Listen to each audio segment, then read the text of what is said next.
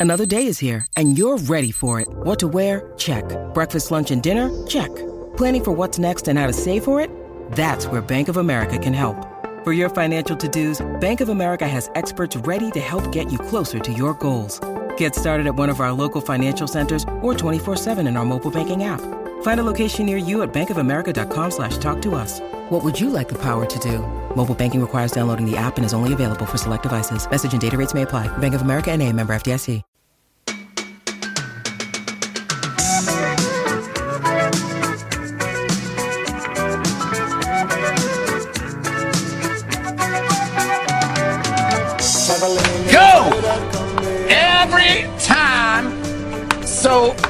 Others mm, others so go every time so others may every time. Get some. Live from KS Bar and Grill, introducing the Pin It Deep podcast with Max Duffy and Miles Butler, presented by Kentucky Sports Radio. Welcome, welcome, welcome, everyone. This is Max Duffy, former punter from UK. Uh, you may remember me from such fourth downs as the kick into the, the Georgia crowd, but we'll get into that in a little bit. I've got a co host with me today, another former fourth down specialist, uh, former UK kicker, Miles Butler. Miles, welcome. Thanks for having me. Miles, you want to give uh, the audience, they probably haven't seen you in what, two or three years, give them a little bit of a rundown of what you're doing these days and uh, what you've been up to, any more kicking going on, things like that? Haven't been kicking much lately. I'd say if they've been to Broadway in Nashville, they've probably seen me a time or two. That's other than that, probably not. Say the last time they saw me memorably would be at Texas A&M. There was a field goal that I kicked, and if you've ever golfed, which I don't golf much, no tiger, but if you've ever golfed and you've tried to hit one over the pond and you hit it, and as soon as you hit it over the water, you know it's not going to make it there, even though it's straight. I had a similar feeling in the stomach that day. Um, we were in overtime at A&M, hit the ball. Pretty sure I hit a good chunk of grass before my foot ever got to the ball, and then hit the middle of the crossbar and bounced out in overtime. Um, but then went on, came back, kicked some in the Citrus Bowl, got us a win there. You've brought back a lot of bad memories, I think, Yeah. for all Kentucky fans listening at the moment. Uh, probably didn't want to go through that day again. We were we were going well at that time of the year, and uh, yeah, they've solely blamed you for that season going downhill from there. I'll take all the blame. But moving on from that, I'm more concerned with your area that you'd like to talk about. There was a fan at the game against Georgia that may be permanently injured. Do you want to talk about how that may have occurred? Yeah, I guess unfortunately for us, Miles, we uh, we get remembered for the, the ones we stuff up rather than Isn't the ones it? we do well, um, as all fourth down specialists do.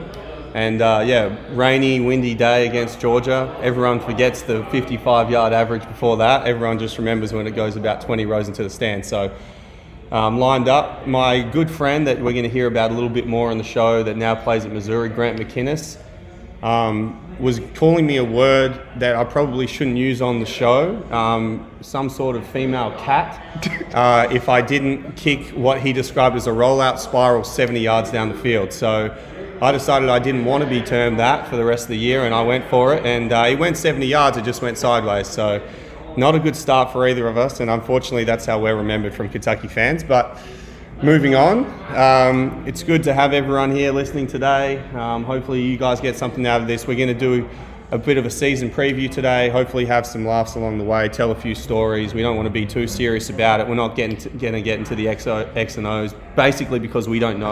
I, we don't know anything about those, so it would be a waste of time. It would be a complete those. waste of time because I couldn't tell you the difference between in zone, inside zone, outside zone, what a pass is, what a field goal is. I couldn't tell you the difference. So That's concerning considering you held for field goals, but that's all right.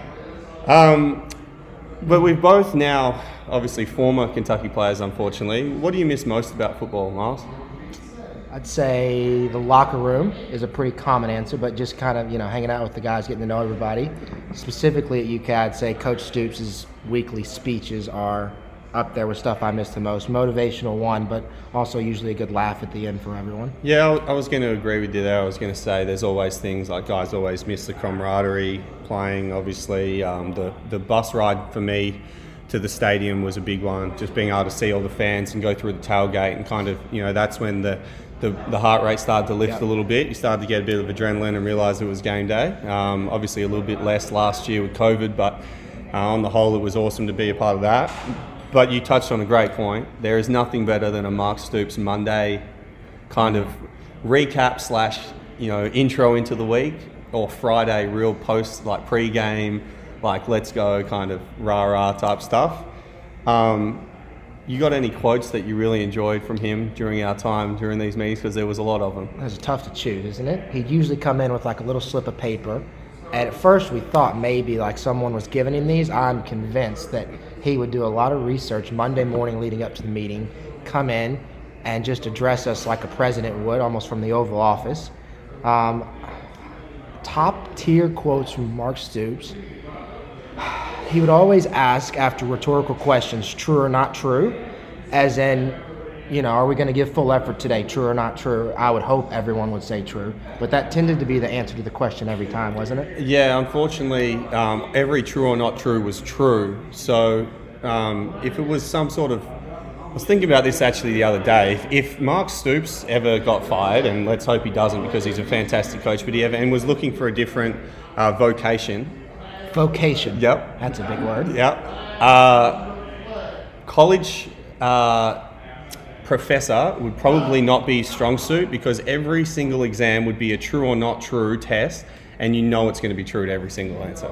I'd take that class. It'd be I tough would to take fail. it for sure. Yeah, it would be very tough to fail. But another one of my favourites um, that we probably might cover a little bit um, as the weeks go on, and if we ever cover it again, was boys do what they want to do, men do what they have to do. That was one of my all-time favourites. If you, it's too easy to pull the covers up in the morning, Miles. It's too easy to pull the Hit the covers up. snooze Yeah, button. yeah, hit Way the snooze too button. easy. Everybody wants to do that. But um, we had an announcement during the week before we get to a little true or not true segment, which we've got coming up. We had a little announcement during the week um, about the starting quarterback uh, being named, Will Levis. Just want to get your thoughts this year, Miles. Are you over? Kind of your overarching thoughts on Kentucky football this year, maybe a prediction of how many games you think we can win, and you know the changes with, with Will coming in. So we want to start with Will then? We or do will. you want to start with an overall prediction? I guess we could Give- go. give us both. We'll go overall first. I think nine and three would be the goal for the year. Is, is what I see as a good, good year with a good bowl win as well. I'd say nine and three would get you in a really good, maybe even a New Year's, New Year's bowl would be a nice start. I think the offense, um, which we'll cover a bit later, but I think the offense is going to take on a different dimension this year that we haven't really seen before. And then you do have a lot of returning guys offensively that I think Josh Ali and some guys came back. Luke Fortner came back as super senior. You've got some senior leadership there that are going to be really important for him down the stretch in some of the big games. So I think nine and three with a good bowl win would be a good prediction. I think Stoops would, you know, he's going to want to go 12 and 0 obviously, but I think he'd be pretty pleased as with the fans with nine and three this year. Um, Nine and three, given that our quarterback eats bananas with the peel on. I hate to bring up the subject, but I feel like it's got to be discussed. I mean, all I've seen all week is the great practice film and all the videos of him throwing deep balls, and I great. That's all good, and I'm glad that someone's covering it. But there needs to be way more attention, and not positive either, Nuh-uh. given to the entire banana eating. I'm just interested into how that comes about and at what point, like, is it only bananas that he eats with the peel on, or we is it all fruits? I'd like to see a pineapple next. Love to see a pineapple. Uh, could be an interesting take. I'd love if he puts out a video with a pineapple. There's a NIL deal right there. Well, and if you're the other team and he doesn't care to eat an entire pineapple, obviously on fourth and inches, he doesn't care to put his body on the line for anything. And and it was because I think he came out during the week after he talked about the banana eating incident and said that his girlfriend's family was throwing out a bunch of bananas and he just thought he'd munch on one. Um, interesting decision to make. Um, why? How many bananas does his girlfriend's family have? Why are they throwing them out? And could he not find any sort of riper banana to do it with? The thing I'm more concerned with was I well, we watched the interview together of him post practice when they asked him about it, and they asked him what it tasted like, and he said banana bread. I don't know if his mother, grandmother, aunt can't bake, but I can't imagine that banana bread tastes anything like the peel. What I think is actually a good part about that is, though, is there's no need to make banana bread anymore. Just get an old banana and and all the cafes around they're Lexington just start giving unripened bananas, just dating bananas out, and then we don't have to ever do banana bread again. it's going to put some of the cafes out of business because it's like, why would I go in there and get a nice baked bread when I can just go to Kroger and get a pack of bananas? Bananas. I'll start saying it the same way if you want. Yeah, good luck saying bananas like I do. Um, but in all seriousness, it will be it will be interesting to see how Will goes this year. I think a lot obviously rests on his shoulders. Um, thankfully, they're very broad, so hopefully he'll be able to carry that load. Uh, it should be interesting to see how many wins we can get. I, I'm, I'm with you. I think maybe nine or ten wins would be would be huge for us. Uh, if we can get more than that, that's obviously a record-breaking season. So, looking forward to how the guys will go. But um, I guess moving on back to the true or not true part of Mark Stoops' repertoire that he loves. And I'm guessing most of these questions, we're going to try and go along with his theme of everything being true. But if it's a not true, you can answer this honestly. Got some true or not true questions for you, Miles. You ready to go? Fire away. First, true or not true.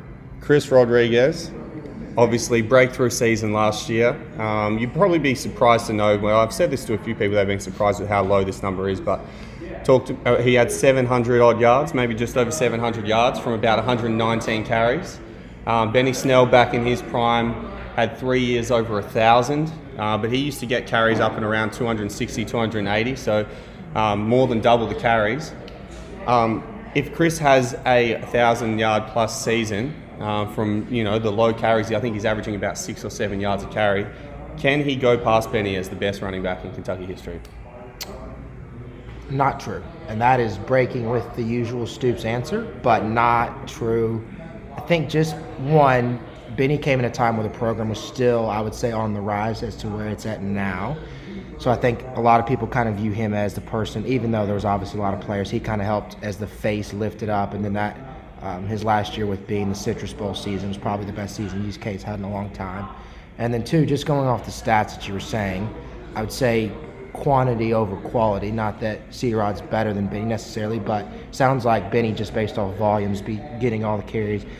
The yard is going to be tough to break unless C Rod gets that level of carry this year, which with Smoke joining him in the background, I don't see him getting that yardage or the carry amount. Um, so yeah, I would say efficiency wise, C Rod is toe to toe right there with Benny, but I don't think he's going to see the volume. There's so many videos that Kentucky puts out that are unbelievable with just humorous three or four second bits of content, normally from the big dog Vince Marrow or from Coach Stoops himself. Um, we'll probably get to a lot of them through this pod. One of my favourites, uh, the Give It to Benny or Give It to 24 or 26. Sorry, I almost made a mistake. Give it to 26. One, I think it was against South Carolina when we beat them about three years ago. Just over and over again into the microphone. Give it to him. Give it to him. Give well, it to I him. Think, I think Coach Gran may have been a bit sick or something. so they were like, just for a few plays, Coach Stoops, can you help us call it? And instead of, you know, left, right, uh, again, we're not getting the X's and O's. I don't know the calls, but he probably, like me, just wanted to keep it simple. Just give it to Benny. Whatever play that is, let's keep running it. And that worked pretty well. I'm gonna I'm gonna agree. I think we're gonna throw it too much for Chris to have exactly. a, to have a huge season this year. Um, well, in terms of he can have a thousand yard season, but whether he can have that real kind of almost Heisman like season that Benny was having that year, I'm not sure that's possible. Next, true or not true in the quiz, Miles. Um, speaking of offense, obviously a lot's being talked about our new offense. Uh, Coach Coen coming from the Rams, uh, going to be interesting dynamic using that new Rams offense, uh, going away from kind of the handed off mentality that we've had for a long time, play the defense, kind of lock it down. I want to know that everyone's kind of half glass full at the moment, glass half full at the moment. Very full. If it's empty and it doesn't work out, how is this going to recruit? How is this going to hurt our recruiting? Um, and could it lead to a, a big drop off for Kentucky football in the future just purely due to the fact that now we've kind of gone all in on this offense, and if it doesn't work, are we're going to struggle to recruit quarterbacks and wide receivers in the future? True, based off the surrounding schools and other schools that are coming in. Texas and Oklahoma will be, who knows when they're actually joining, maybe 2025, but at some point. But clearly, Alabama last year with Mac Jones and even before with Tua. And then LSU, Joe Burrow. Florida with Trask and the Kyle Pitts, the group they had last year. The other schools are clearly starting to figure it out. Um, I would almost kind of group Kentucky in there with Georgia, and they've seems like they've kind of stuck to this. Let's play good defense. Let's run the ball. and neither one's kind of been able to get over the big hump of the other schools. So if Kentucky can't figure out the way to kind of spread it out and get recruits at quarterback and receiver continuing to come in, it looks like they're going to be a step behind the rest of the teams going forward. Is it going to be a prerequisite now from Coach Coen when he's recruiting that you have to show this kind of banana eating ability, or is that you think that's just a one off? Like, if he goes really well, are we going to say, hey, if you can't eat the banana with the peel on, you're done? Another Coach Stoops comment there, you're done. I would say, I would hope that this is a one off and just a normal, maybe the next recruit, he's like, honestly, I don't want you doing that stuff. That's really weird. And I like banana bread just normally. So let's just keep it how it was. No need to switch it up. Um, I'm gonna I'm gonna agree and say it's true. Um, to put my two cents in, uh, I think for a lot of it's going to be very interesting to see this year. For a lot of time, we've relied on our defense to kind of always be able to keep the game close, keep them under 30. And I think we've seen teams like Alabama that have started to air it out, um, play this more spread style offense. They've also leaked a fair few scores as well. I would say that most people have said that Alabama's defense hasn't been as good as it used to be. I think that the offense contributes to that a lot. Um, we've always kind of lent on our defense and lent on our maybe our Punting? special special teams games a little bit. Um, and so now it's going to be interesting with a few three three and outs with not much time off the clock. If they get a few more possessions, are they going to put more points up on us? But the next true or not true for you, Miles here. Keaton Upshaw, unfortunately lost him, which is a huge part of our offense. Uh, lost him for the season. Uh, torn pec, uh, benching the house down. Uh, could he be the difference between an eight and ten win season? Is that is he that vital of a, of a part that we, we may lose a couple of games just due to not being able to throw the ball to him? I would hope the answer to that is no. I think when you look at him, um, that's a room that's got some depth in it. Justin Riggs, some seniors, Brenden Bates, some guys coming up. Um, but I think with him, you were looking at a guy that in the red zone, three became seven just because he's going to get some just throw it up there and go get a big fella thing. And those in some of those key games, that's obviously the big difference is did we get three or seven that possession and you turn a couple field goals into touchdowns and that's all you need to win. So I think you could see, unless another big red zone uh, target emerges, think you could see him being a big difference of being out there. Keaton's got the go-go gadget arms, and uh, I love it when you know red zone kind of target. We could just throw that thing to him. I think it, it's going to hurt us a little bit, um, but there was a little rumor going around when he did go down, and uh, Mark Stoops has a lot of friends in the horse industry. A lot of he, he doesn't mind getting out to Keeneland every now and then, and I believe he maybe threw up the idea of sending Keaton down to someone's stalls just to see if their trainers could attend to him, see if they can get him back out on the track a little bit quicker. to say a lot of friends would be an understatement because I think you're undermining like the power and fame of some of the friends.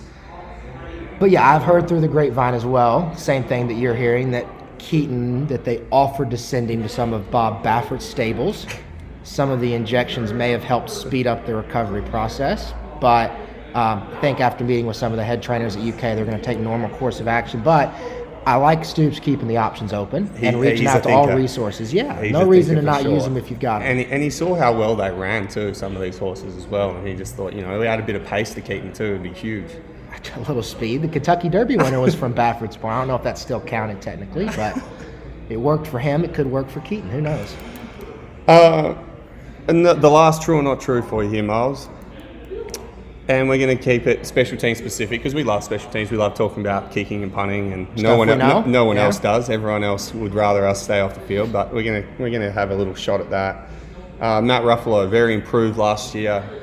Uh, 12 from 14 field goals. Uh, missed the one big extra point. That was his only miss though against Ole Miss, but it was a big one for us.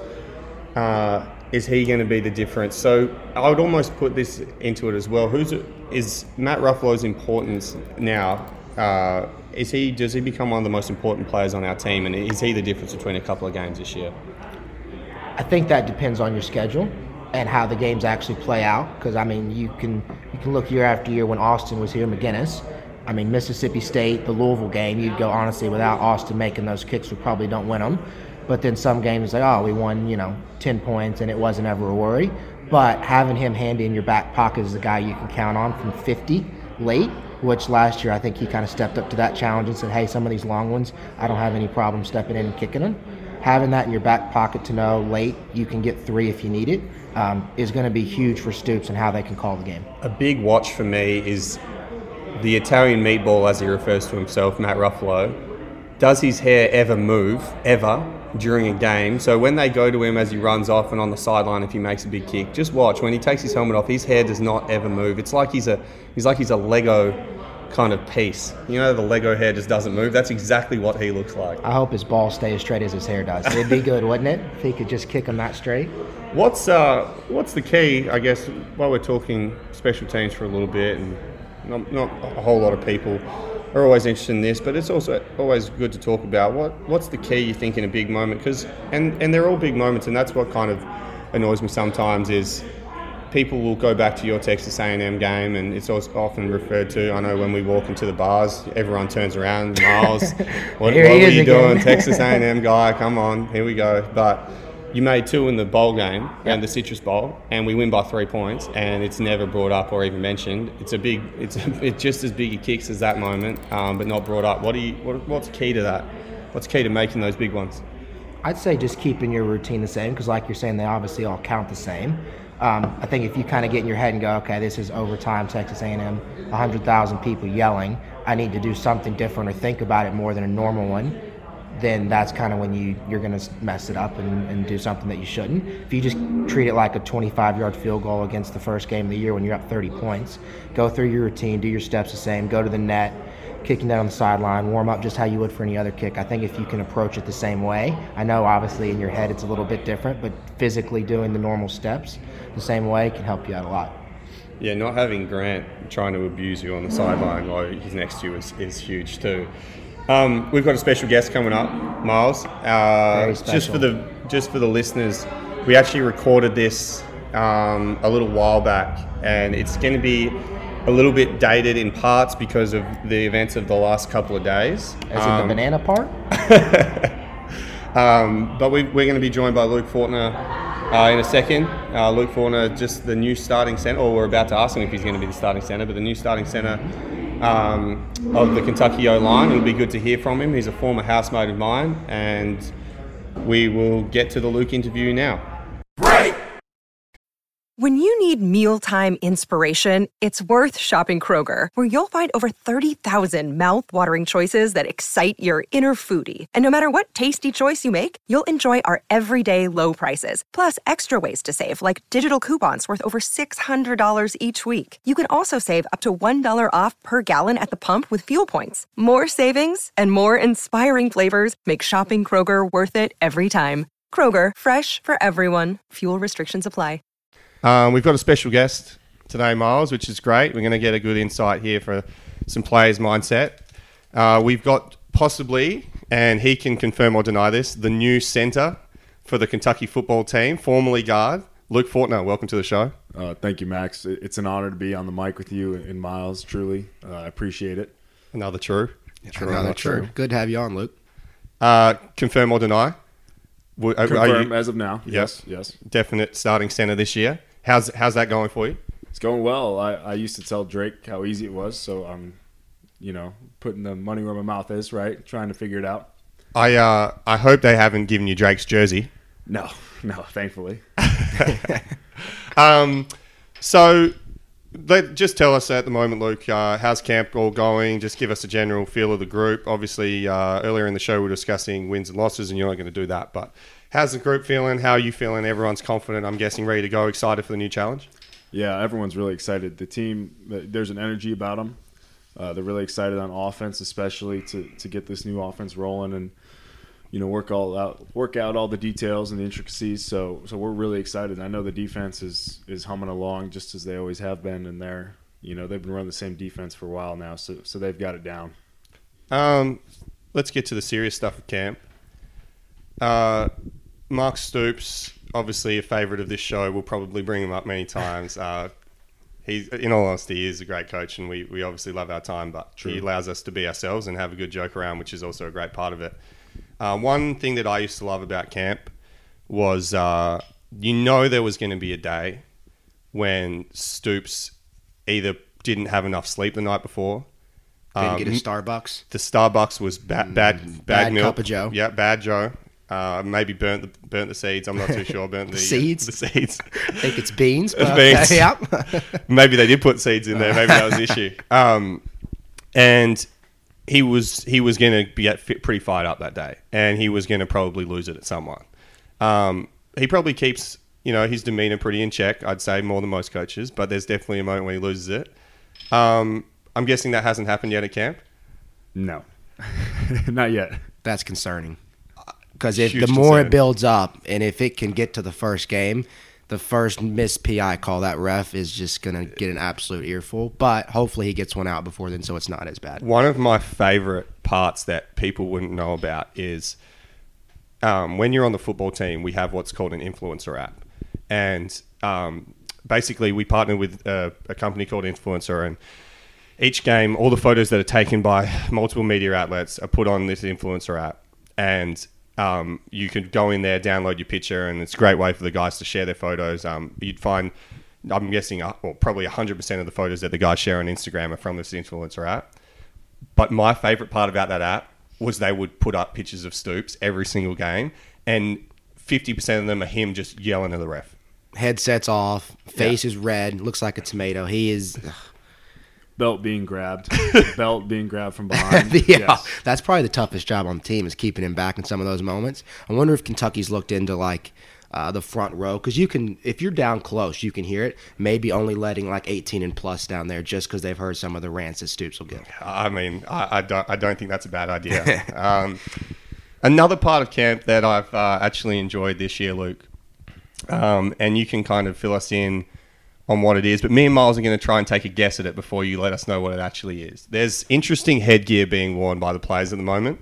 Um, it almost looks like they've taken a beehive or some sort of honeycomb uh, fixture and just placed it over the helmet, and it looks ridiculous. I'm sure there's a natural reason for it. We've got a theory. And I actually feel like it's pretty spot on. So there's been confirmed UFO sightings now by by the military, right? No, you can't debate it. They've said that there is. Very real. Stoops really worried about this, As he should be. I think we and we, should be. we've gone almost like I can't even I can't even give you a, a movie. I was going to say ET, but I'm not sure they do it in that. But we've gone tinfoil over the head type stuff to stop the possible alien invasion or them taking over our minds. It's all a competitive advantage. I mean, if, if you're playing Georgia and they don't have them and you do, and the invasion was that day, the game's going to go on. So you've got a leg up. I think it's going to be used in recruiting. No doubt, and and I think I think what Stoops has thought, and and I I, I back him on this is maybe Georgia's made contact with these UFOs, and they are flying over our practice, trying to watch us and try and get in our heads, ruin our play calls, ruin our decision making, and he's just he's just one up them straight away and just chucked on chucked on the impenetrable hats. True. So this is exactly right. This is great. How close are we, Luke? Uh, you're a bit off, possibly. I've been told, and, and now you guys are making me doubt it, but I've been told that they're for the safety of our brains, right? Uh, you, Which, redu- which is what we're arguing. I- yeah. you reduce, you know, the magnitude of the hits you take, right? Especially for, for the offensive and defensive linemen. Uh, a lot of hits per practice, and these cushions, right, uh, reduce the hits you take. And to be honest, you, you really don't feel the hits with the cushions on. Are they heavy? They're hot. Okay. I don't know if they're they're, And they're the not linemen necessarily heavy. hate. Oh, I bet the but linemen hate it's him. definitely uh, less room to breathe in there for sure. Is it is it a deal where because I'm just really not across it? Is it a deal where that actually records um, the impact that's being made, or is it just purely to like? Are they taking statistics on this, or is it just it's there to reduce the It's collision purely impact? there to reduce the collision. Yep. Gotcha. Is this a Kentucky thing, an SEC thing, or do you know, or is it? Uh, is it's it's been used before at plenty of other schools, and Kentucky's just adopted it. Uh, but they actually couldn't find one for Beau Allen's head. uh, so the quarterbacks don't wear any. So if, if the people at Fan Day probably noticed there was none on the quarterbacks, and I think that's strictly because of Beau Allen. Well, yeah, they would have run out of enough gear to make it. I mean, they would have had to go through a whole like, oh man, he, he- that is a big head. Um, another favorite part of camp that um, people on the outside probably wouldn't be privy to, well, they're definitely not privy to, but may not even know happens is a we always start camp with a good AD Mitch Barnhart address.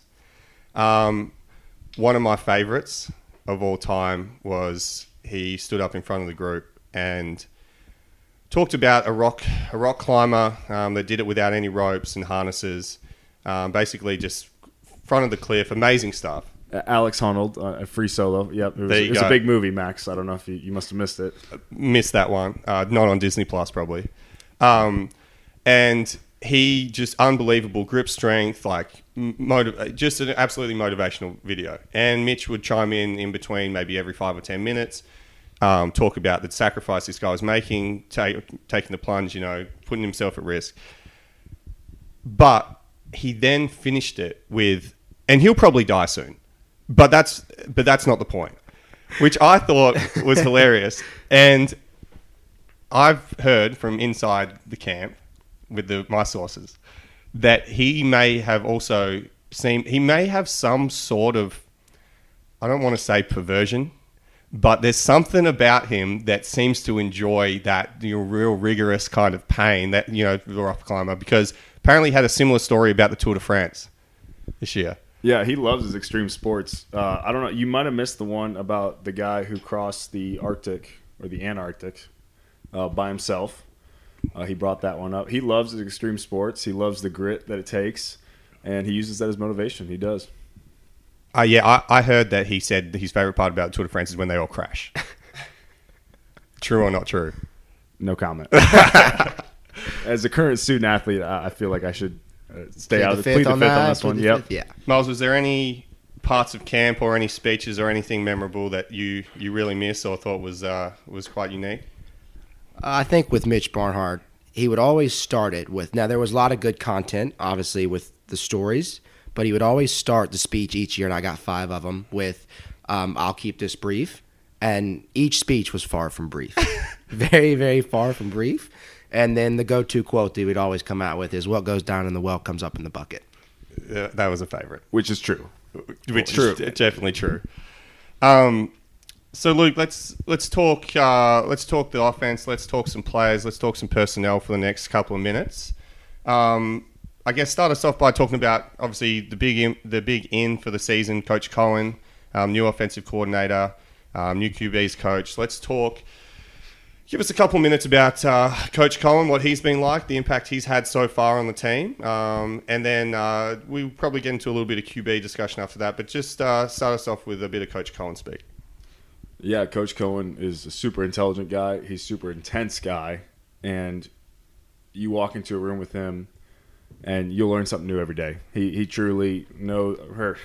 He seems to know exactly what he's talking about, and he's a truly uh, intelligent guy and knows football and he loves football. Um, obviously, brought along with him uh, new QB uh, with Will Levis. Obviously, recruiting Will Levis from Penn State. Miles, uh, you had some sort of insight into maybe Will coming across. This was sources, not confirmed, but I think he just kind of saw the fun week we had in Orlando with the Citrus Bowl that year that we played Penn State. And I think post game, him and Coach Stoops had a little chat, and then he's kind of been in the works ever since. Um, I think that's 100% false, but that's the theory that I'm running with as to why he's here. I don't want to take any credit away from Coach Coen. Uh, how's he been so far, Luke? How's he fitting in with the group? Um, obviously, looks like he's throwing the ball pretty well, which probably is never really going to be the issue. We're going to see if he if he becomes a starter and plays in games how he can actually go. Obviously, the arm strength's there for everyone to see, but how's he going so far? Yeah, Will's been going great.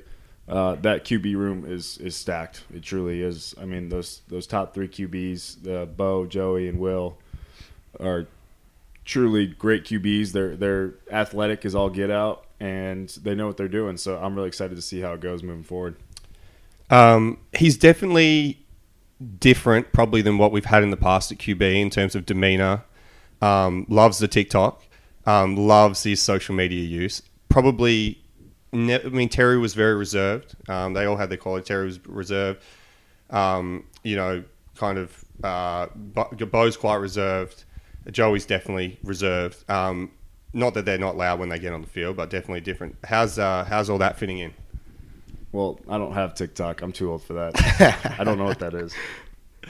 Uh, Miles, what about uh, your thoughts on, on the QB battle and uh, who's gonna who's gonna take it out? Mm.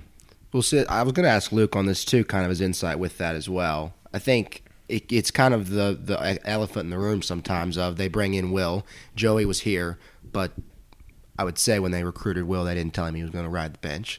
I would say they told him he has a good chance to play, and I think Joey coming from Auburn probably got the same speech of "We'll give you every opportunity that we can to play." Is there any? Do you think there's any awkward, and obviously Beau as well? Is there any awkward?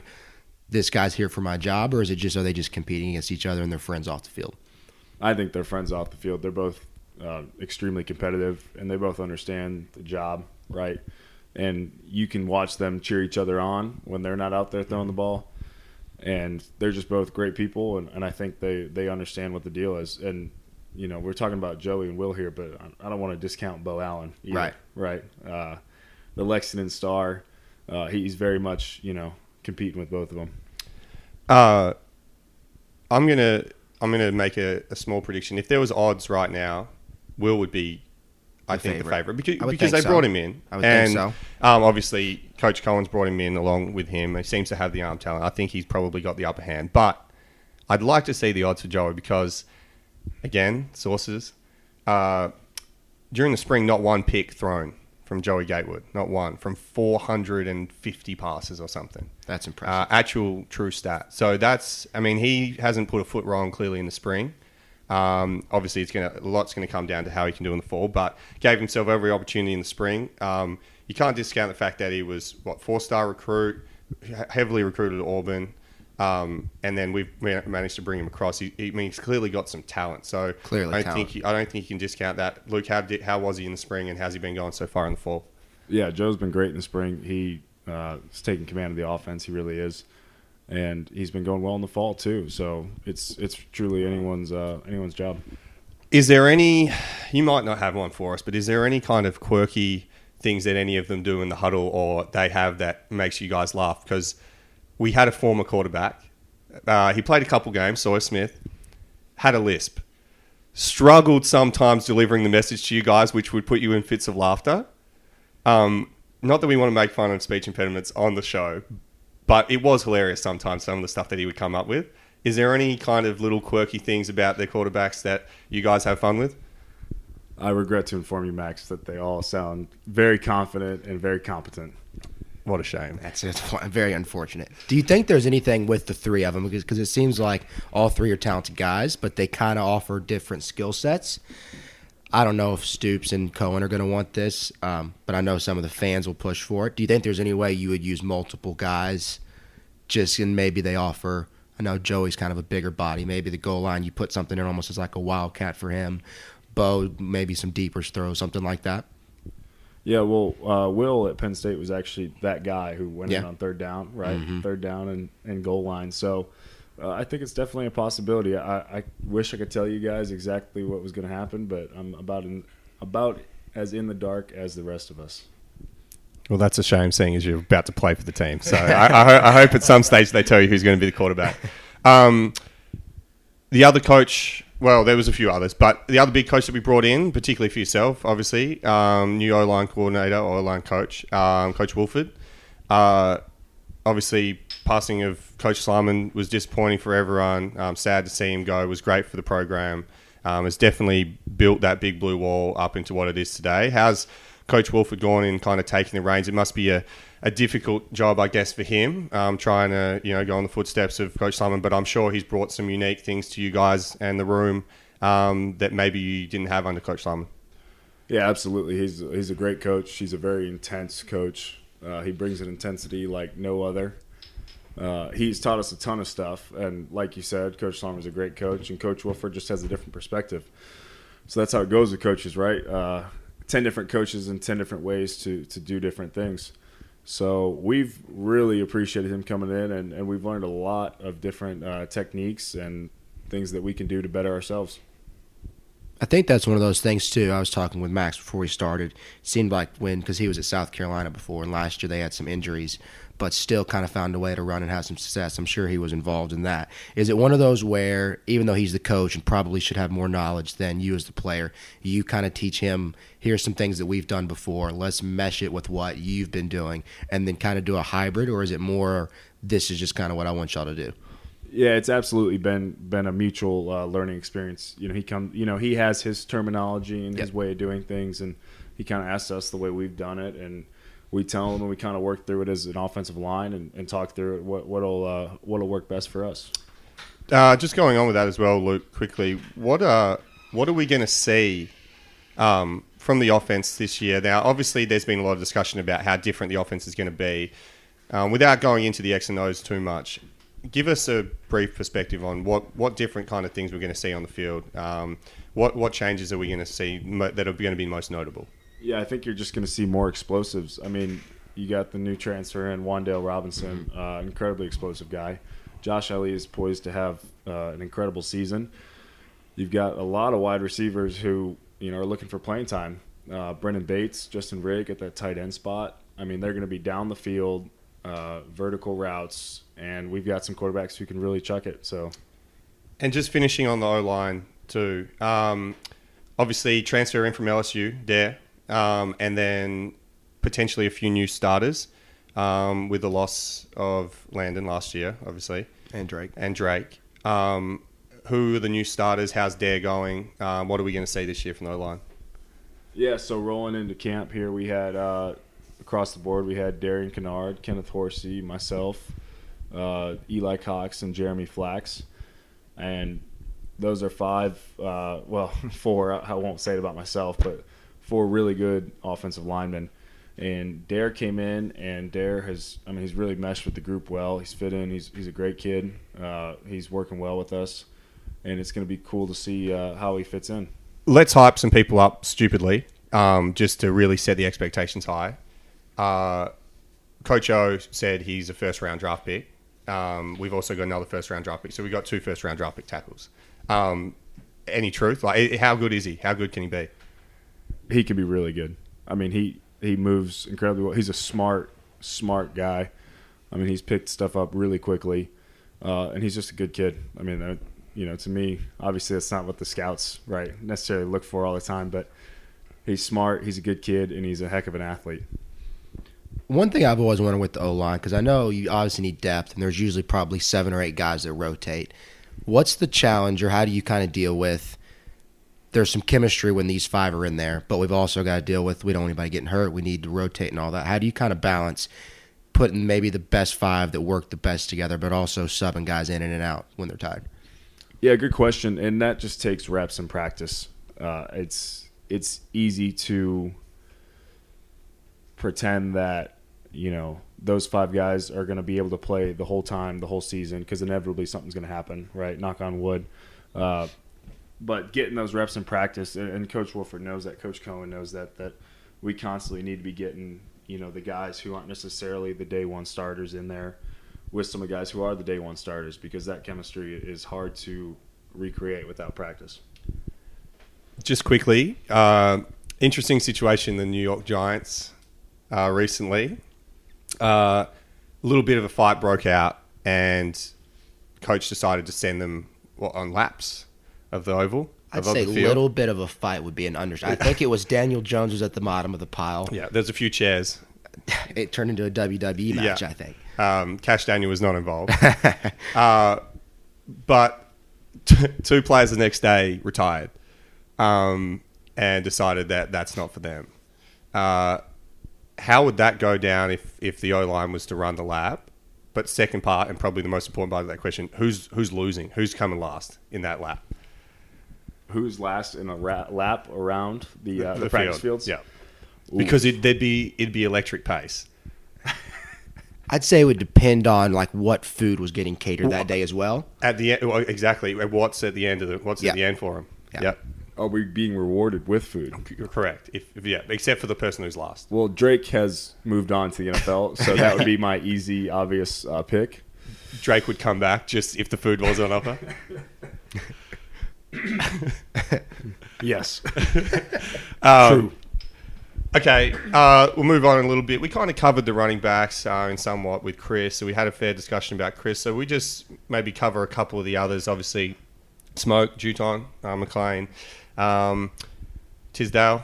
Uh, I'm not sure if there's many others coming through. You'd have to fill us on that, Luke. But it's one interesting thing to start, and uh, you can confirm or deny. Uh, coach Settles, new running backs coach, um, rumored that he wears his slippers around the training facility and upstairs pretty much 24 7 unless you have to go out to practice. Just in a real casual, laid back style. True or not true? I actually don't know the answer to that question. And I know you think I'm like copping out on that answer, but I truly don't know the answer to that question. out. And what what kind of slippers are we talking? Like glass Cinderella? Or are we thinking like UGG, like Tom Brady? What slippers do you mean? I've been informed that they're just the real, like, 80 year old in front of the fire, put the feet up type slippers. Plaid. Yeah. Yeah. Allegedly, you know, if if I were to know the answer to that. Um, Miles, obviously, you were around uh, probably in Smoke's first year. Um, what are your expectations for him this year? I think it could be a Batman and Robin type thing with C Rod, little thunder and lightning. Um, I think he's probably not going to get quite the attention that C Rod's going to get from, I mean, the fans, the opposing defense. I don't think they quite respect him the way they should. Uh, but I think if him and C Rod this year can kind of go one to it and not be instead of a one and one two, it's one and one A. That can really help give some balance to the offense, and I think you could see him almost get close to splitting carries and just put on a phenomenal year. You think it could be almost like one of those things where in horse racing they have to wear the one and one A. They both just have to. It could be Chris in the one and then Smoke Where's the one A.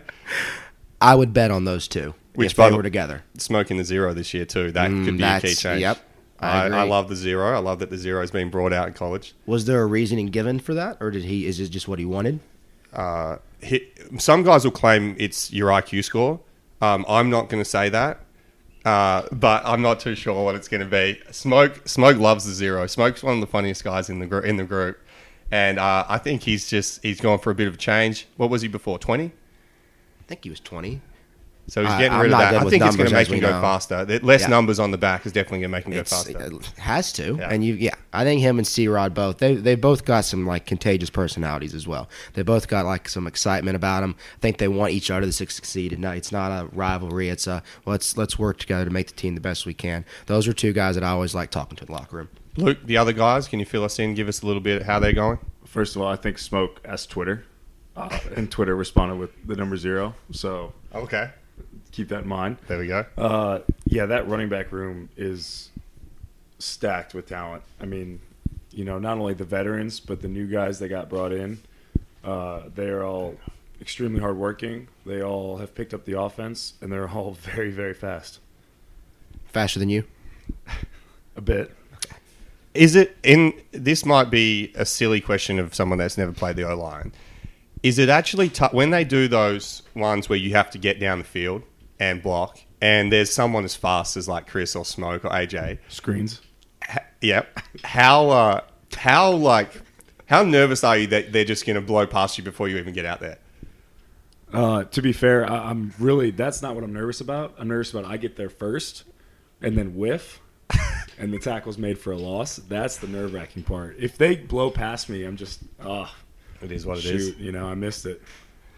Um, the tight ends and wide receivers, obviously, we- we've discussed Keaton earlier in the show. Um, Brenden Bates and uh, Justin Reed, we're going to see a lot of. Um, probably a, still a fair bit of 12 personnel. I think we probably would have had more 12 personnel if if Keaton was around. Um, maybe a little bit less now. Um, how are they going, and how and how is uh, someone like uh, Dingle fitting in? Uh, he obviously came in.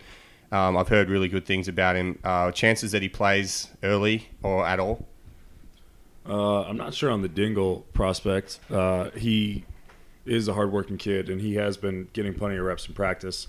In terms of the tight ends, Justin and Brenden are two very talented guys, and I expect to see them get the ball quite a bit this year. Uh, and then Isaiah Cummings moved over to tight end, as you guys may have seen, and he is was an incredible wide receiver, and he's going to be an incredible tight end.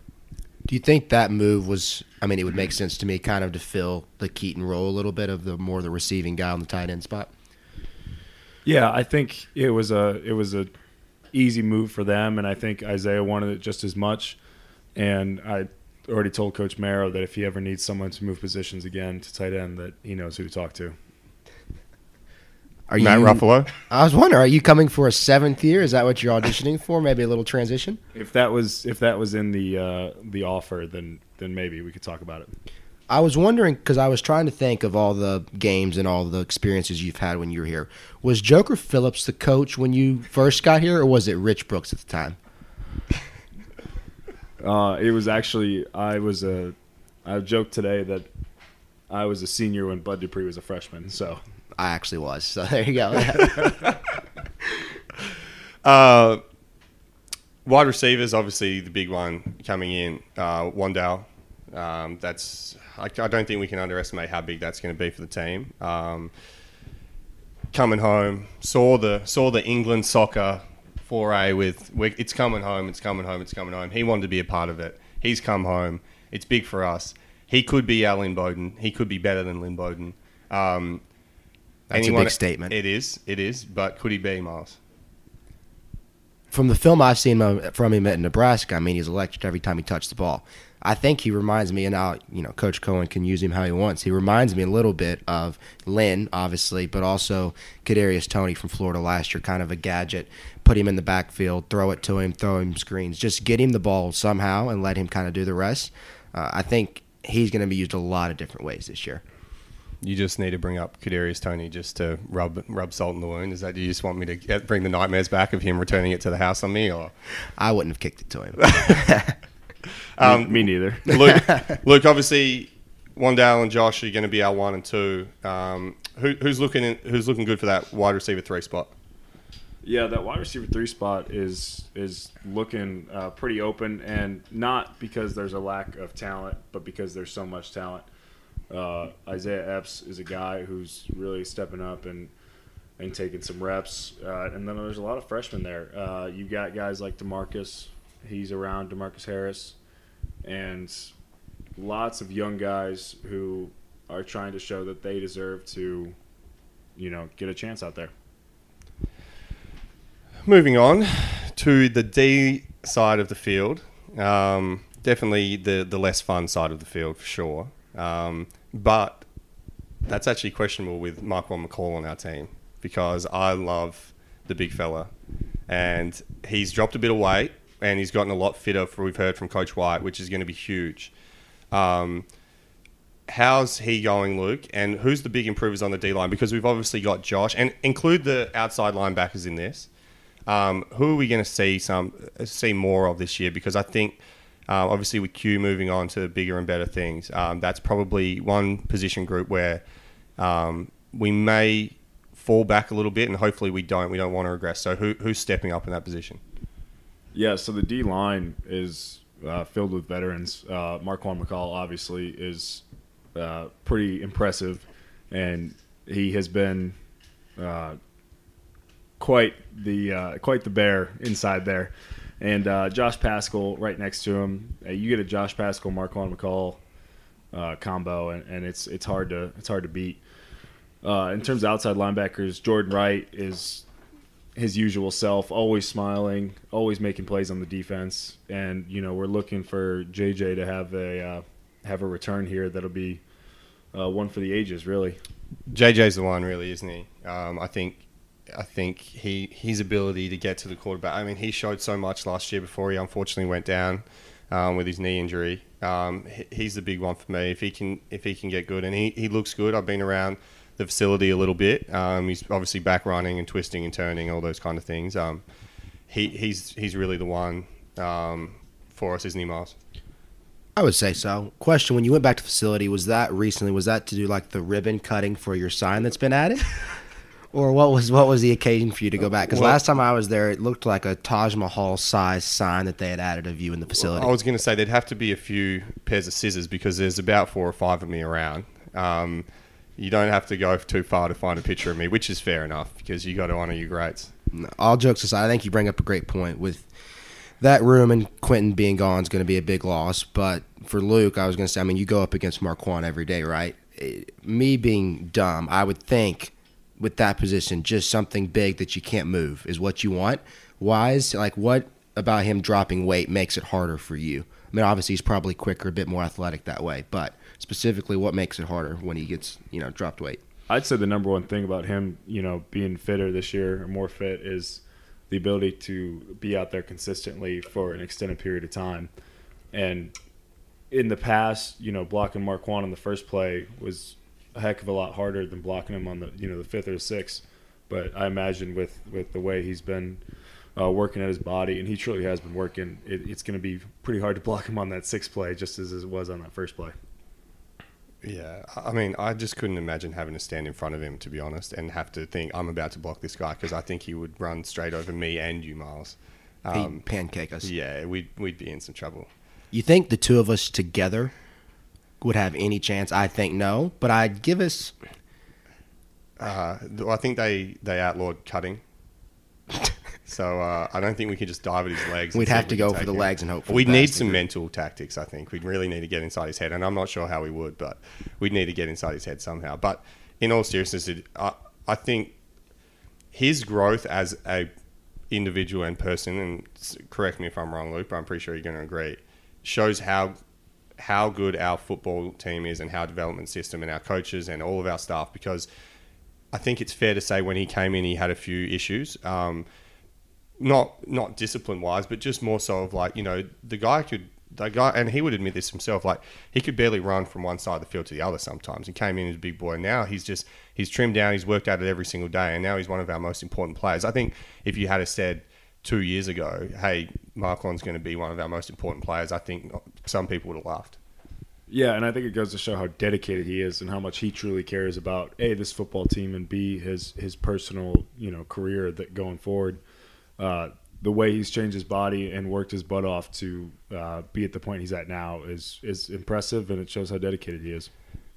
Our linebackers and, and DBs, um, obviously D Square is going to kind of rock that linebacker position again. Uh, the tweet king loves a loves a tweet, um, and then we've we've brought in obviously the Ole Miss transfer, um, and then we've got who we got? We got Said, D Rob, all the usuals are back in the in the uh, the DB line. Uh, obviously lost, room. lost our coach, mm-hmm. uh, Coach Clink, unfortunately. Um, but um, how are they looking so far? Yeah, so we'll start with the linebackers. So, like you said, D Square has been you know holding that room down. Uh, he's matured so much as a leader and, and as a player. Uh, and then you got the transfer, Jacquez Jones. You also have uh, Casey uh, Jared Casey has been looking really good in that other linebacker position. So I think Jacquez, he's learning the defense and he's he's getting used to moving around back there. And I think Jared Casey has actually stepped his game up quite a bit as well. So I think it'll be an exciting thing to watch. Uh, Luke Fulton from Michigan State, you know, he's also been around, and so uh, we're pretty set at the at the linebacker position. I'm excited to see how they do. When you talk DBs, I mean, the thing with the defensive backs is They've always been solid for us, right? When you Stoops got, always finds a way. Coach Stoops always finds a way. True. Yeah. Very true. I mean, he he could take anyone and make them a good DB. I'm convinced. Even me. No, I lied. That's a lie. Not true. uh, but Yusuf Corker back there uh, holds it down. You've got Said. You've got D. Rob. I mean, you just have an incredibly veteran uh, defensive back core back there, and, and I expect big things from them. Stoops is one of those coaches where we could put the specialists out of DB, and I reckon we could still keep him under 45. now, I'd have to play a huge part in that. I'd have to make a return and play a huge part in that, but it's a possibility. He's, think, he's that good of a coach. I agree, especially if you had like Josh Allen and Jamin on the front helping yeah. us, and us on the back end, and just hope that they get there before they throw anything because they're going to be open. Uh, speaking of specialists, um, I guess obviously I've left, um, and we've got a new holder and Chance Poore.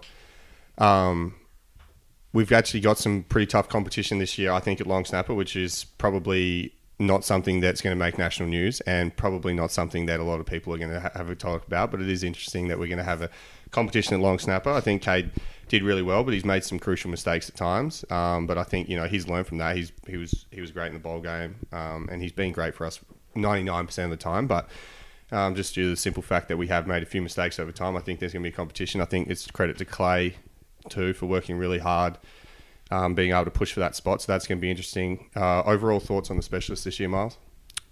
Agreed with you being gone. That's obviously a big loss. I mean, I know we joke about it, but you don't get a Ray Guy Award winner coming through very often. And I think that after a while, like as much as the fans liked it, it did kind of get taken for granted that hey, we're probably going to be top five in the country in punting, and that's a weapon that we have every game. So looking to see how the punting position is going to go this year will be a big, uh, big shoes to fill. I think certainly. I know Stoops just kind of how they've played before. In any close game, he kind of relied on that and said, "Let's run the ball, let's run the clock, let's play good D," and we know that the punting's going to be fine. Um, hopefully it's consistent again this year as it's been the past few. Um, but if it's not or if it's a step down, then he may have to kind of adjust that. I think the snapping competition is going to be interesting to see. As you said, I think Cade's worked hard and learned a lot of lessons. Um, and then place kicking, I think Ruffolo's really primed for a breakout year. I mean, we talked about earlier, but he's sneaky. Had a really good statistical year last year and made some big long kicks. Um, and he's definitely kind of got his personality underneath him. That I think it's kind of one of those until you play, it's hard to have a big uh, ego is not the right word, but he's definitely got. He's confident. He's yeah, he's confident in what he's doing. Once you kind of have a swagger about yourself, all of a sudden, if you combine that with hard work, I think he's going to have a huge year in place kicking. How many kicks did Ruffolo miss last year? Three. Well, so he was 12 from 14 in field goals, and he missed one extra point. Yeah. So that stat flashed at fan day, and someone looked at me and said, "He only missed three kicks." And I was like, "Yeah, it's crazy because we remember the bad ones, right? Everyone remembers the bad ones, but Yeah. truly, he, he I think he's going to have it figured out." Uh, and the other thing about the specialist is there's been a lot less ping pong. So I, I don't know what you could say about that, Max and Miles, but uh, a lot less ping pong going on. So maybe that means they're turning the corner. I, I don't know.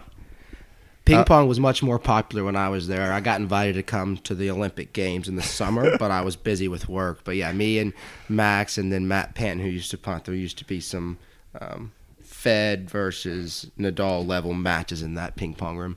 Before we move on, just quickly with the specialists, I think it's prudent that we mention Zach Johnson too. Um, obviously, plays a huge part in all, all four of the special teams. Um, has been a big part of our football program for a long time, and we were lucky that he decided to stay on and, and have another year. I think it's huge and and obviously, like it's just such an easy thing to say. It's such a cliche th- thing to say, but special teams does get overlooked, and Zach's importance on that gets overlooked, I think, as well. Um, I know for me as a punter, just having that guy that you can rely on, that you know knows what's going on, and he is the most important as the gunner on punt. Um, he's the most important guy. He's making all the plays for us, and he's been huge. And obviously, like you know, his personality to dedicate himself to special teams and basically be told that's all you're playing um, can pro- can be hard for some guys. But he takes it and he runs with it, and he's done a, a hell of a job for us. Um, he's been one of our most important players. I don't think you can discount how good he's been. No, and you need guys like that. I think a lot of guys say it's a kickoff or a punt.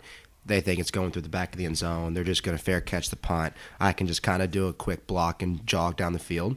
But when you've got guys say don't fair catch it, all of a sudden, if you put in extra effort, it could turn to a huge game changing play. There's no doubt. There's no doubt. And Luke, I know, I know you love the specialists. Um, you, you guys definitely get around us a lot, so uh, we always appreciate that. Correct. True. Not true. um, so let's move on from the team. Obviously, we've we've recapped most of the positions, um, and and it's exciting. It's exciting to see how those guys will go and and how how our predictions will kind of play out throughout the season. I think obviously with anything, um, you know, being able to avoid injury is going to be huge for us. Um, you know, we've got really good depth, and I think that's going to help, and it always does. And you're always going to get injuries, but I think just being able to put our best team out there time after time is huge. I think when we had our Citrus Bowl year, we we had a pretty decent run with injury, and I think we ran into Georgia at the wrong time that year. We had about three guys out there with clubs on their hands, um, which you know, when you're coming up against the best team then and we were playing for the East, that that's such a big thing. So for us to be healthy at the right time is is going to be crucial. Um, some key games for the season. Miles, would you like to start us off? So I think there's, I mean, the big three. It looks like right there. You got Florida, LSU, and Georgia. I don't. I think that's the right order of them. I mean, those are probably the best three teams on the schedule. I think whether it's a good or great year kind of probably hinges on those three. Um, but I think that's the ones that everyone would obviously circle. The one that I circled would be Missouri. One, Grant McKinniss, former punter and kicker. Our friend plays there, so it's kind of fun to root for him. But two, I think Missouri's sneaky good. Um, they new coach I think is doing a really good job there for them. Good and then quarterback. Good quarterback play, which can carry you in a lot of games. Um, and Stoops kind of prides himself on we win the line of scrimmage, we kind of do the dirty work and beat people up. And Missouri kind of beat UK up last year. It seemed like when they played. That's one that I think most fans would look at the schedule and kind of check off as a we should win, even though I think it'll be a really competitive game. So, one thing that's hugely in our favour this year is it's always tough to go play at Missouri because of the Golden Girls. To playing them at home rules out that. Therefore, 65% of your teams actually focus on what's happening on the field, which is huge. And you can't discount how much better we are against Missouri at home than away. it's a game changer. So for those that aren't familiar, when you go to Missouri, they've got I don't know if they're not quite cheerleaders, but they're like Probably the dance cheerleader team, yeah. dance types that are in good outfits. Yeah. And they just happen to always place them right behind the opposing bench. Yeah. I think sometimes they even get on the bench with you. It's it's really strange, but it is sometimes hard for the coaches to be like, "Hey guys, we need to do this play next." When right behind them, there may be other things that they focusing on. I think whoever AD, whoever's in charge of that at Missouri, um, great tactic one, Fantastic. but obviously leads to when they go on the road, they don't quite have that same advantage at other stadiums. So And hello to our good friend Grant McKinniss. It will be interesting to see him come back to a, a stadium where he is probably, even though he played for us, booed off more time than any opposing player in the history of Kentucky football. So we welcome Grant back with open arms, and I hope that booing continues, to be honest, and uh, I hope we can get it done there. Two things about Missouri. One, do you think it's odd that only the specialists have noticed these Golden Girls? Oh, do you no. think maybe do you think maybe you guys just aren't you know paying attention to the to the football game? Luke, you're a good soul. We know you're a Yeah. good soul. We know you pay attention to it, but we Well, know you got a few sneak got a- peeks. Luke- yeah. Luke's, Luke's got a girlfriend, so he, Uh, ha- he has to play I that have to say that. I'm True. sure she'll be listening to this. Yeah, yeah, she'll be she'll be happy with that answer. Uh, number two, I wonder how many fans will know that Grant McKinniss is out there. Or that he played here. No, Uh, uh, yeah. If if you are if you are listening to this and you did know that Grant existed, please write in and leave a comment for Grant. Um, we could go through like all the usual stuff that every podcast would. You know, Florida losing kind of guys like Trask and Pitts and Toney. Um, obviously, Georgia um, really picking up their quarterback play at the back end of last year. LSU losing their starting. We can go through all of that. I think it's it's a little bit pointless to just say the obvious stuff. Um, what I'd like to do for the next couple of minutes is just talk about maybe some unique things um, that people that would be listening to the pod would be interested in that maybe you don't you don't get a first hand um, grasp of until you're actually on the team. So, for example, you've got a Southern Miss story for us. So Southern Miss, forget what year we went, but we were at a hotel and we were doing like a stretch that we normally do the day of the game before we leave, and we would do it in the parking lot because there wasn't room in the hotel there, and there was a building next to the hotel that when we went inside was no longer an establishment, but it looked kind of like a shady building that maybe late at night people would go to. and there may or may not have been poles inside the building. Um, not sure what Coach Stoops was looking at when he booked that hotel. Maybe he was thinking it was still open, but the establishment was no longer in business. But of all the places that we stretched, that was definitely the most creative, as some of the guys kind of said. We wonder the memories that were in there, you know? And uh, and uh, Luke, I know a big thing of the well, the home games too, but the away games was the uh, the cookie ratings. You want to talk us through those? Yeah, the cookie ratings uh, are pretty much what the games the next day hinge on. Right. Uh, No doubt. So as when we go visit opposing stadiums, one of the things that we request are chocolate chip cookies for after dinner Friday night. And a lot of places take this for granted and get your usual chocolate chip cookies, but but some go the extra mile, right? And and truly put their their heart into these chocolate chip cookies. And I hate to say that Louisville has some of the best You chocolate can't. chip cookies. You can't- you I can't I know say I can't that. say it. I know I can't, but but I can't. I'm I'm gonna have to. They they have extremely good chocolate chip cookies. I'm guessing they bring them from UK's campus, and they must. they must. Yeah, They must. Right. fly them in. Right. Is it one of those? Because I'm sure in the O line room, like the day of the game, that's the main conversation from the night before. I've seen the whole college football playoff committee when they're doing each week, like the people in the room, it looks like they're trying to you know cure cancer. Is it a similar level discussion between the O linemen, like intensity of? Is there some pushback of this was better than Tennessee? No, it wasn't, or is it is it kind of a quick consensus decision? I, I've seen them throw hands over the cookie ratings. Absolutely. And there's a huge debate on whether or not you should do it with or without milk. That's like the number one controversy. So, Where do you fall on that? You have to have milk. Okay. For It's sure. a non-negotiable for you? Non-negotiable. Fair. So if you come across an offensive lineman and mention the milk versus non-milk uh, question, just be prepared to, to run. Okay, it's kind of like LeBron Jordan with or without milk. It's like a real debate. I see. True. Okay. Um, I think one thing as well, like some people don't realize when you go on the road, how bad it is when you lose, for obvious reasons, but more so because generally we get greeted with cold showers. Somehow the hot water's broken down in their system, and we all we've come off a cold field, and we, we get greeted with cold showers. I remember Florida when we beat them in Florida was a cold shower day, and they definitely turned the hot water off on us because we beat them. But like that is an interesting part to me of playing an away game and just getting greeted with cold showers. Right, and that's that's the home stadium advantage, right? Playing away just has so many of those little things that build up over time. Those cold showers, those small lockers, you know, you're you're just squeezed right in between, you know, Marquan and Hugh Bohanna. I mean, it's just it's just a tough a tough go at it. And that's what makes the difference when it's third and long and you got to convert, you know? You just remember those showers you're going to have to get to And- after the game. And Vandy would actually put on similar, like they they turn the hot water off, but they'd have to turn it off every week because they, they don't win too much at home. So um, they they've actually gone against that tactic now. It's one of those things that the fans at home, just because they, it's not something they probably experience. They think hundred thousand yelling fans, that's going to get in their head, or it's you know maybe the refs are a little bit favored towards the home team sometimes. Who knows? But that's really not what you're saying, right? It's the cookies, it's the showers. That's the stuff that gives you the edge that people don't realize. I love playing away. I just thought it was so fun. Um, before we move on, Luke, give us a. Uh, actually, we'll go around the table. Uh, we're sitting at a table for those of you who are listening. Um, give us your favourite away game experience um, or stadium that you play at and why. So South Carolina, my redshirt freshman year. So it's one of my first away games, and we go down 14-0. Uh, I can't remember which came first, but we threw a pick six, and they scored on their first offensive play. So it's 14-0, and I mean, they're playing Sandstorm, and they're just jumping as high as they can, and it was truly electric. And then we came back and beat them, and it was probably to this day the best experience in the Way Stadium I've ever had.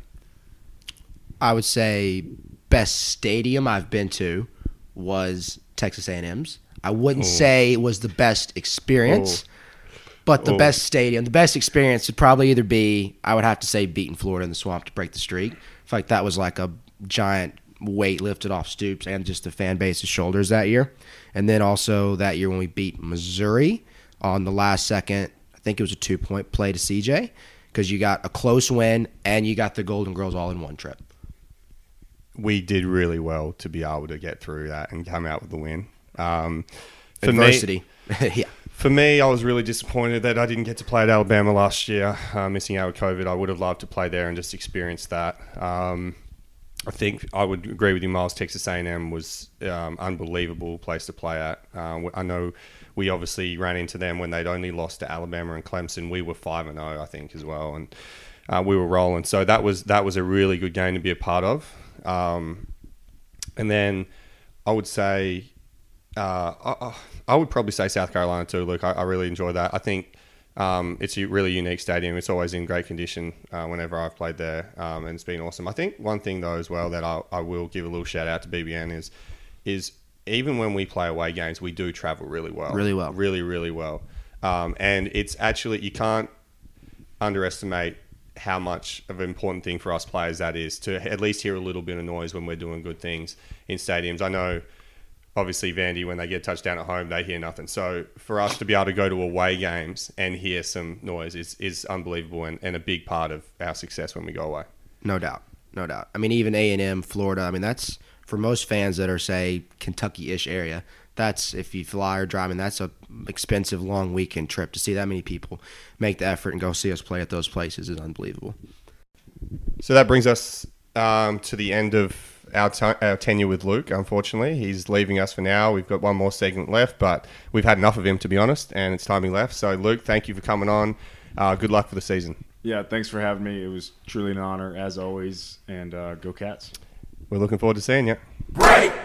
Mother's Day is around the corner. Find the perfect gift for the mom in your life with a stunning piece of jewelry from Blue Nile. From timeless pearls to dazzling gemstones, Blue Nile has something she'll adore. Need it fast? Most items can ship overnight. Plus, enjoy guaranteed free shipping and returns. Don't miss our special Mother's Day deals. Save big on the season's most beautiful trends. For a limited time, get up to 50% off by going to BlueNile.com. That's BlueNile.com. Always a pleasure having Luke on, talking with him, I think, isn't it? It always makes me feel good because he wore his hat during the interview, but I just know underneath that hat there's not a whole lot of hair, which is so good for me because it just makes me feel so you much feel better. better I'm yourself? older than him, and he's got about three strands left. It's not common that a player this recently out can go, I'm older than Luke Fortner. How does that make you feel? Very good. Very good, huh? Very good. But now, good chatting with Luke. He always gives us good insight, some X and O's, stuff that obviously not we're familiar with. So And it'll be it'll be interesting to see how he goes taking over from Drake. Obviously, Drake is a uh, is really a is going to be known for a long time as almost Kentucky's greatest ever center. I would say. I would argue so. that uh, with the wins that we've had with him, always starting at center. So it's big shoes to fill for Luke. Um, but he, I'm sure he'll do well. He, he's a, he's just as intelligent football wise, and definitely more intelligent off the field than what Drake was. So uh, I think for those of you that wouldn't know this, Kentucky football puts it out a little bit. But Luke's got his masters in, I want to say, electrical engineering. I know he's going to pull me that, pull me up for that if that's wrong. And he's starting his masters in business administration. MBA. Yeah, MBA. NBA. I think it's good to have. I mean, obviously your quarterback's kind of your leader of your offense, but it all kind of Too runs busy through Luke. bananas. Nah, too easy, yeah. But running the offense through Luke, it seems like you know Drake's making a lot of calls and stuff himself, and so last year, so having Luke, someone smart, experienced, been in maybe not this system, but's played a lot of football here, having someone like that running it seems like the right choice. I think. college football has made some huge, huge moves in the last six months, even probably less than six months. Texas, Texas and Oklahoma announcing they're coming over to the SEC. Um, I know the ACC. There's talk of the ACC, Big 12, Pac-12, I believe. Uh, sorry, Big 10, Pac-12, possibly um, trying to create some sort of super alliance. Um, but the biggest one of all, that would have been, I'm sure, huge for us back in the day, the nil deals. Uh, could be some money coming in for some of these players. To be clear, it's not soccer, so we're not nil as in the money making. NIL, NIL, yeah. Yep. Um, some big deals could be coming UK players' ways, and potentially coaches as well, because we've, as we're going to get to, we've got some ideas of some deals that could be done between different players and coaches on UK's roster. I'm not sure if you can do this, and I'm just going to throw this at you. If you could come up with a company for the specialist, or yourself, or one of the former specialists that used to be around, um, who would have thrown a bit of money at us? You think who would have been getting behind us? Uh, You got nothing. uh, do you have anything? I have absolutely nothing. Well, I was going to say no one. Um, I think we would be similar to the guys that you see at the at the traffic light, the stoplight, where we're just Spinning the sign around? Yeah, Yeah, spinning the sign, hold, holding up a bit of cardboard, asking if we can get a couple a couple bucks. But uh, I thought of a couple um, that could be possibles. We've been we've been racking our brains for the last little bit, trying to work out some guys on the team, maybe some coaches and stuff that would get some interesting NIL deals. And we just lost Luke, but you had an idea maybe for Luke and uh, Coach Stoops. Well, yeah, and I hope, like, beyond just coming up with these, I hope they actually take them to heart and use some of them. We're trying to help we need them out. we need all the companies listening to this to actually get on board. Yeah. I hope you all are. So Luke Fortner and Coach Stoops together. Great clips. Just start there. Yeah. Put them on the screen. Have them explaining how great a job they do for them. Get you in and out in a hurry. I bet. The, the cut for Stoops would be very quick. I think that would be a good place to start for the two of them. Who's got more hair? you know, what, It's pretty close, isn't it? what's more important, breathing or your heart beating? I mean, it's, it's just like, is there equal? Just none. Uh, I would love to, I would love to see that partnership. That would actually be that'd be a great partnership. Mainly because it's really cool and humorous, more so humorous, cool for some people. Seeing Coach Stoops act. I remember this one time, and this is actually a very funny story. So I remember this one time we were, we were shooting a ad campaign for the Super Bowl ad, and it, I think it was just post the Citrus Bowl, and. Uh, Terry Wilson was kind of standing up in front of the whole group. We were in the we were in the weight room, and Terry Wilson had to um, do the slogan which we were going with that year for uh, Why Kentucky, Why Not Now. I'm not sure if you remember that one, but there I was a do, big one for a I while. do. And anyway, we're in the we're in the weight room, and Terry's taken ages, like so many takes, and he just keeps laughing. All the guys keep laughing, as you would know, because not a super mature group sometimes when you're trying to do things like that. Yep. And so Stoops has just had enough. He's got other things to do. He might be going to the track, and I'll go see Bashford again. Yep.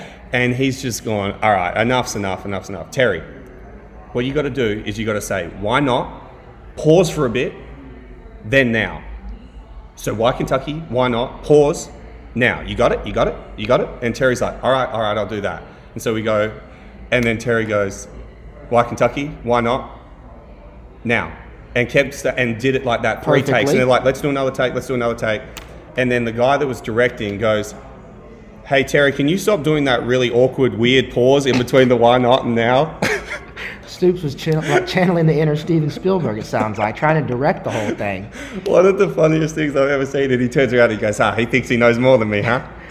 You couldn't argue that Stoops is like not good with the camera. Some of the recent videos, him at the practice with the sunshades coming down, and then the when they post a video of him dropping the mic after getting a recruit, one of the funniest four or five second clips I've ever seen in my life. I want to know how many takes that took because I know he's a perfectionist and it, it probably took three or four. Well, that was probably back before the clip with Terry, so he's, he's built on some experience. That may have taken a while, but the t- by the Terry clip, he was ready to do one and done and get out with all the experience he had.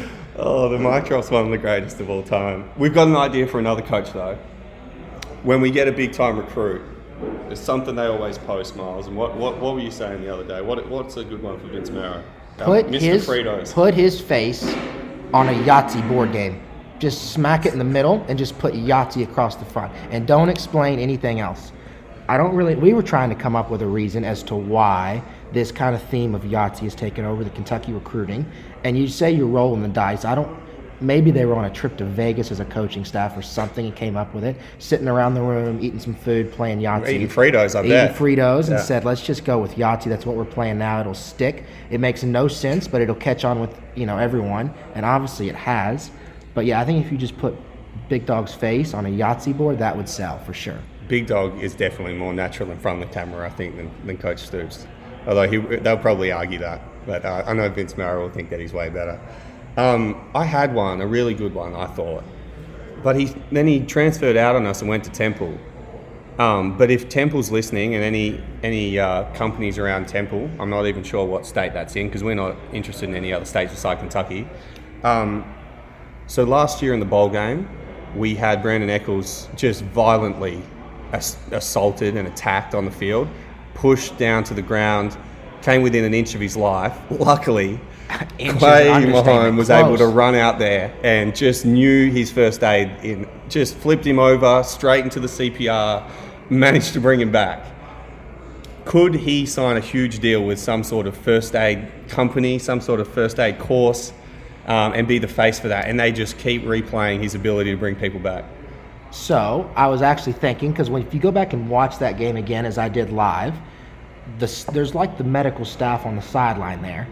You would think if just let him someone died, they would come running. Uh-uh. Uh-uh. The head one was pointing as like an instruction. You see what he's doing? That's how you do it. It Yep. was a teaching moment for the younger, you know, medical staff on the side. It was good for them to see someone that properly knew how to do it. And I would have been interested. We always have teaching moments on Monday, as you know. When Yeah. we when we finish a game, Stoops has always grabbed something from the weekend, something for us to learn.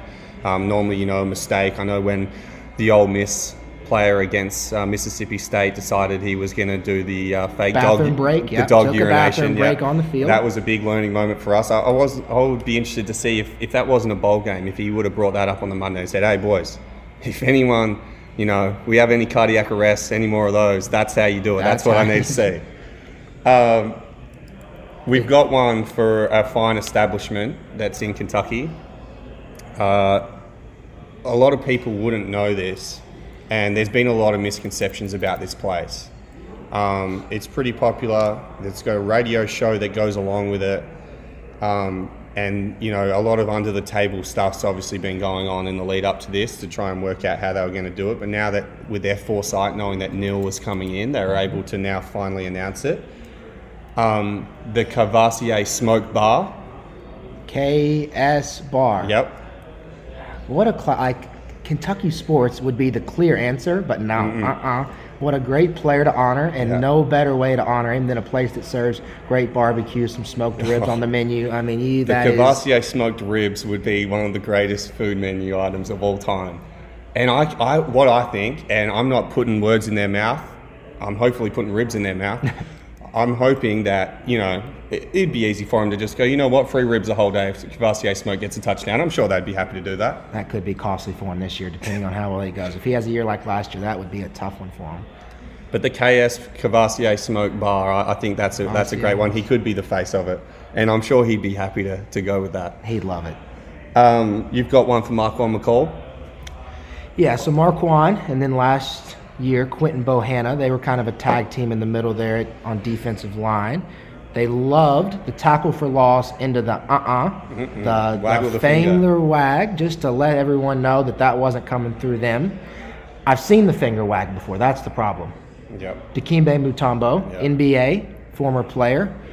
He used it a lot after he would block a shot. Both are kind of celebratory. You're not coming through here. I think they team up, do something on the Jumbotron at Kroger Field, just to let all the fans and other teams know that it's not coming through. Could he also maybe? I was thinking about this. Could he also maybe double up as like a traffic warden? I'm not sure that I'm not sure that traffic wardens are, are willing to kind of you know get on board and sponsor our players. But you, I could see him out there going, "Traffic's oncoming, uh, uh Uh-uh. no more traffic," and then with the other hand just waving a few people through. That'd be good. It'd And be he's a big boy than a too. He's a big boy, so he'd take up. him. Oh, you, You couldn't. couldn't miss him. And you'd have to drive a. It'd be kind of like a roundabout. Can you imagine him in like one of the like neon vests? God, he'd look good. He would look so good. Um, speaking of people who look good, and by that I mean look terrible, we had a player. So there's SEC Media Day, right? And for those of you that aren't across it, two or three players normally get invited. They go down to wherever it's going to be. I think it's normally in Mobile, maybe in Alabama. I, I couldn't tell you. It's in. It is in Alabama. Maybe Hoover. Okay, Hoover, Think somewhere smaller in Alabama. And um, this year they decided they'd take two Josh Paschal, Darian Kinnard. Now, the backstory to this is, is you win. So obviously you see the guys up there talking. They're all wearing the suits and stuff like that. Well, most people wouldn't know. You're actually allowed, and this is 100% serious. You're allowed to choose your suit. So, for example, when I got to go to the Ray Guy Award, and when I went to the All American stuff, I get to go to wherever it's going to be, wherever they want me to go, and I get to choose out my suit. Everything from the shirt, the tie, the pocket square, everything like that. So you have 100% control over what you're wearing, and so it's a great. It's great for a player to be able to make something like that because there you go. There's your suit. You wear out to Keeneland for the day, or you mhm. know, to a wedding, something like that.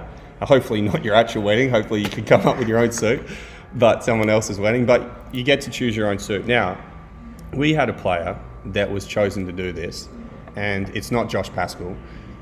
And DK decided that he would just go no tie, but three or four buttons down. One of the worst looking suits I've ever seen. And if you're talking about anti nil ability, he has just stopped himself from doing any fashion label stuff for the, I think for the next no. five years. Macy's, Dillard's, Ralph Lauren, Polo, all of them said, no, not this. And The flowing mane, like it just none of it added up.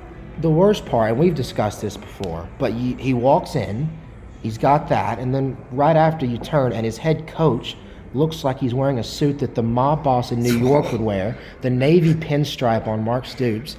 you couldn't have gotten a worse contrast. Like at least put the coach in a mediocre suit to help him out a bit. When Coach Stoops looks that good, I can I know why he took an O lineman with him because he would have needed people to fend it. Like, yeah, there The would have been women girl- would have women coming out over him. He Yeah, needed someone to fend him off. The pinstripes were unbelievable. And he's always got that like cheeky little smile when he goes to events like that, and he acts like it's because he's excited for the team, which is probably true. But more so, he knows how good he looks in something like that.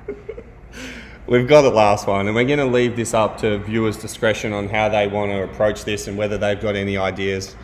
Um, write in. We're going to come up with a Twitter page soon, so write in and give us some feedback on the show and, and let us know what you think about this last one. Um, so there's a there's a famous created by Coach Schlarman. There's a famous um, saying around Kentucky, the big blue wall. Um, and the guys have been doing an awesome job. Um, they're even trying to think of things that will honour Coach Schlarman, which is a great idea. But we thought, you know, if there's anywhere in the country that any of our viewers can think of that needs a big wall, um, anywhere that needs some sort of wall constructed, a big blue wall constructed, um, anywhere in the country, if you guys could think of something, some way we could incorporate some sort of wall being built, um, we'd love for you to write in and, and just let us know how we would be able to do that because we can't come up with an idea. We we sat around the table the other night for hours thinking of places that needed a wall. Yeah.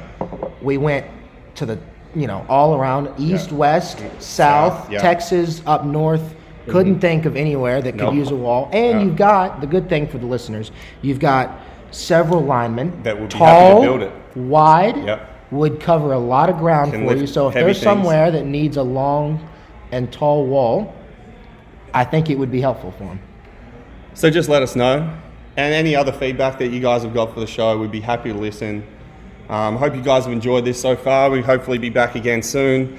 Miles, I've appreciated having you. Having you, uh, have you had fun? I've had fun. It's been a good chat. Hopefully, we've got some more Coach Stoops and uh, Coach Marrow and player stories for you next time, guys. But thanks for listening and uh, enjoy the rest of your week.